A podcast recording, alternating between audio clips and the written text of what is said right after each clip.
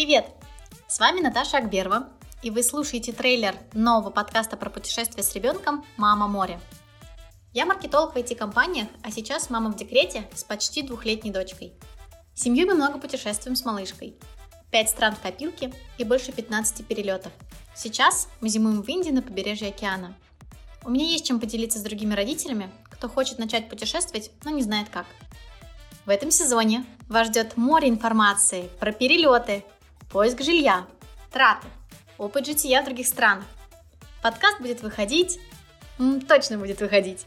Если вы мама в декрете, то знаете, как сложно найти время на все-все, поэтому буду делиться полезным по мере возможности.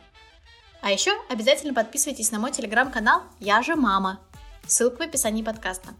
Там я почти каждый день делюсь обычной жизнью в Индии, рефлексирую про материнство и даю рекомендации по путешествиям.